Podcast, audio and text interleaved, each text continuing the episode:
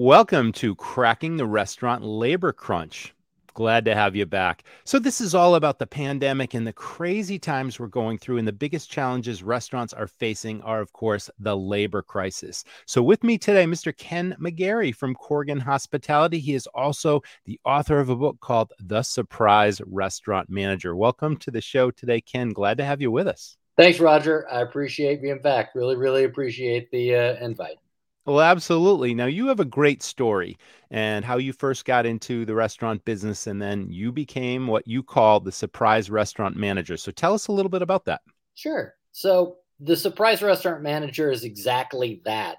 It's when you are a server or a bartender or a host, and then somebody hands you the keys and says, Do you mind locking up? And then next week, it's Do you mind doing some scheduling and throwing out some drawers? And then next thing you know, you're an actual manager but no one ever trains you. And it's something that I find nationwide in all the restaurants that I work with are people that were put in the position simply because they're great and fantastic and positive individuals, but they don't have the understanding of how to find staff, how to support staff, um, how to coach, um, how to deal with negative um, energy, how to deal with strong personalities, all the things that are really aspects of being a restaurant manager. And so I decided to write the book because I had the same conversations over and over again. And I'm here in Memphis at one of uh, my restaurants, and I legitimately have a host that's here that is one of the most positive, absolutely fantastic people. And they made her into a manager, and she's had no training. And she's just they just handed her keys and said do you mind start opening? And i'm like it's funny. I i have a book for you. And so now i'm walking her through being a surprise restaurant manager because a month so ago, that's a template right? The book can literally be a template to help new you know inexperienced managers become you know really productive managers that uh, you know can rise up in an organization. It's really amazing how people can start off in this business in the dish pit or as hosts or bussers or whatever and they can literally own restaurants someday just simply because uh, you know the upward mobility in this business. I have a similar story. You know in my flagship restaurant i recognized you know when my kids were really small they went to a daycare and their daycare provider was so personable and so caring and attentive to all the details made all the parents feel really you know just safe and secure that your kid's in good hands with this person. So i ended up making that person a part-time host and years later that person became general manager of my biggest restaurant and after well 10 or so years working for me to this day that person is still the gm of this restaurant. So you know it's amazing it's a similar story and that person became a surprise manager you know from a host and all of a sudden wow you've got the talent you're doing great and now you're a manager. And this situation is happening all the time in restaurants across the country where you know people are quitting we're looking for good people we need you know we can't work 100 hours a week even though we have to so we definitely need to lean on people that just show some promise. And, you know, you're a prime example of that, Ken. So, and I appreciate that. Um, so, yeah, I'm reminded of obviously the challenge that we have all experienced uh, right now with the labor shortage. And yes, people are definitely being put into those positions without training. But one of the other things that I've been reminded while I'm here is that when you do find people, and of course, we all have the instances where you're calling and you have 30 people that say that they're going to interview, and five people show up, and then you hire three of them, and nobody shows up on their first day. So it's just it is just that hard. But the the challenge that I find is that so many people hire somebody and then they disconnect from them. So thank you. If you are that person who's sitting across and you're engaging somebody they're excited to work with you not your not your restaurant not your company. They're working with you and they're excited about that. And when they day one shows up you hand them the paperwork okay go fill this out. Go stand over there with that server and learn from them. You've automatically disconnected and then suddenly that person's main motivation for why they're excited just is just left. Everything so, just changed. Yeah, right before their eyes. Yeah. So, as a manager, the first thing you should do is make time to have them come in and you sit with them and fill out the paperwork and then take that opportunity to talk to them about how great the place is and get them excited. And if you are going to put them with a lead trainer a lead server, whomever, then you're still going to check in with them at the end of every day and say, hey, make sure at the end of the day that we sit down and talk because I want to touch base with you. Because it's that level to where you see at some point people are going to go, oh, well, I'm not as excited about it because now the person that they were really connected to is absent.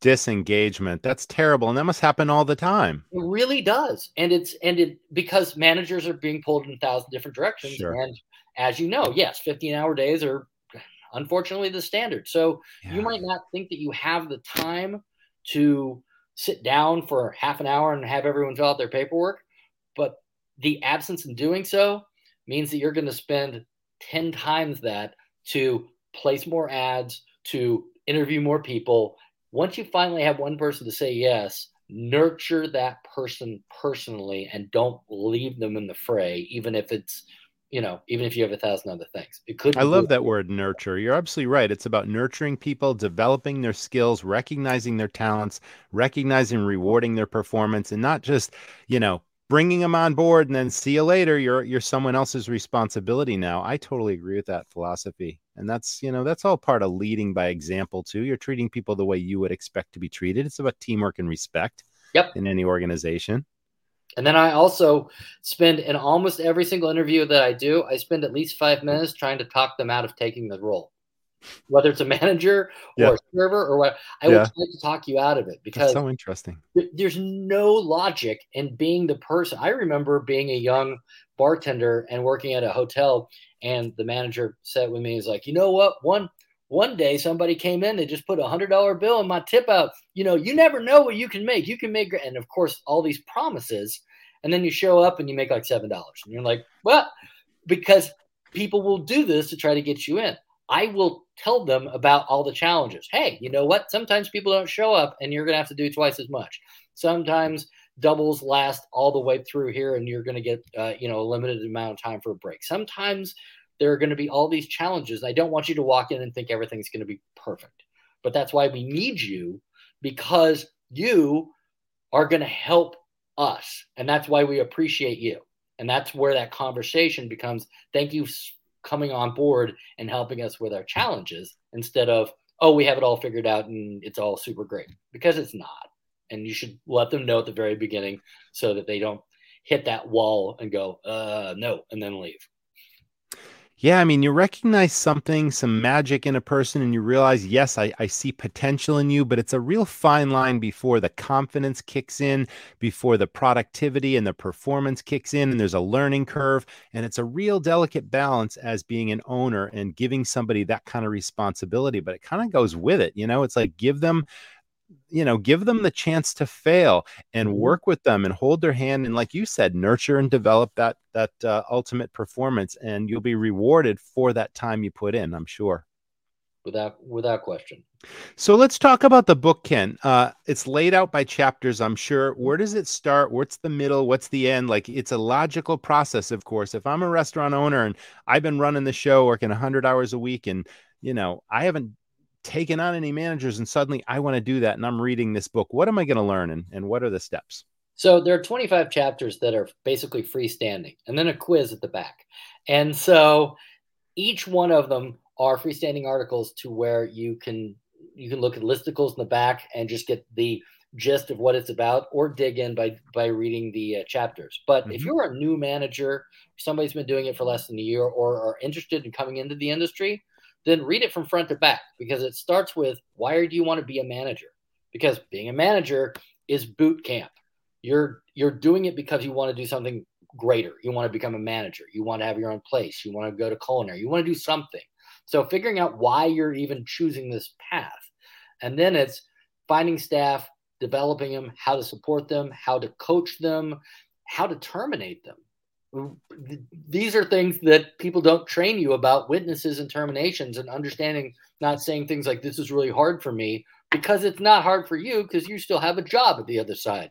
So all of the first part of, of is is that. And then you get more into the how do you deal with um, guests and touching tables and making sure that they're engaged and how to solve online reviews and challenges that you have there and then the back of the book has to do with how do you deal with strong personalities, like owners and how do you deal with blunt criticism like owners and all of the people that are going to give this pressure.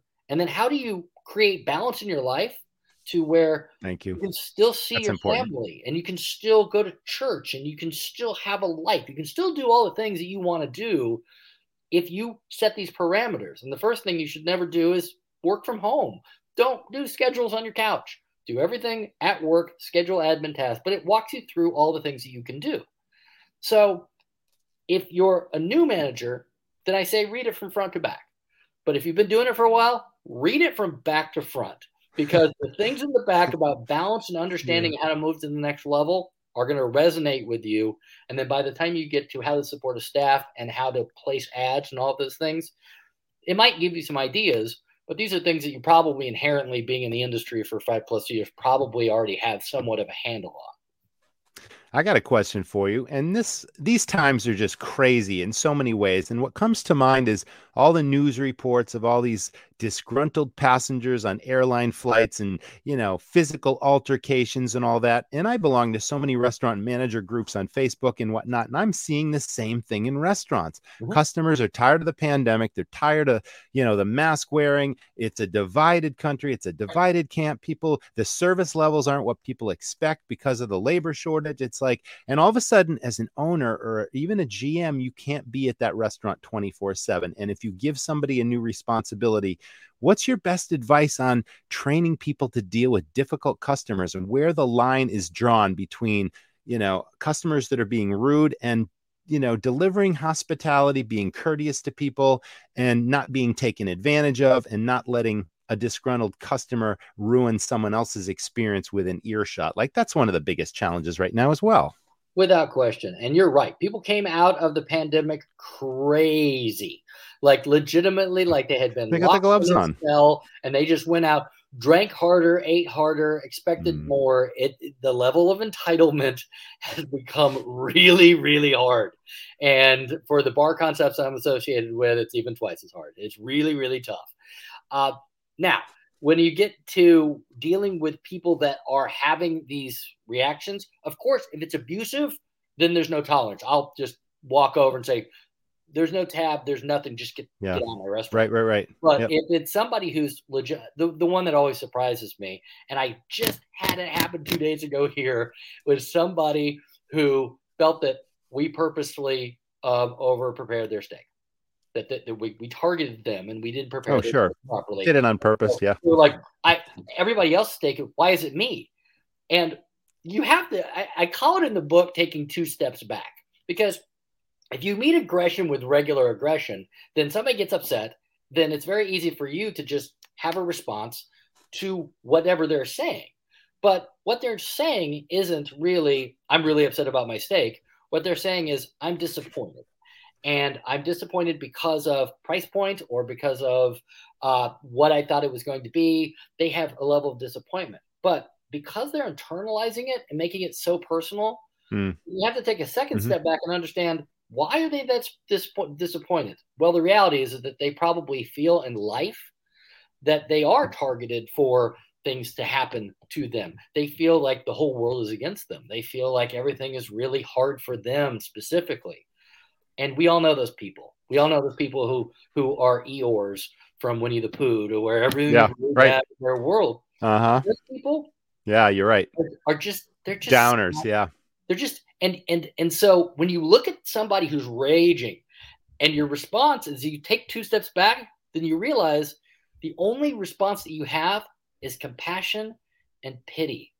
And if and at that point, now you're not absorbing negativity. You're not worried about this person freaking out about their steak. You're just like, oh, it's okay.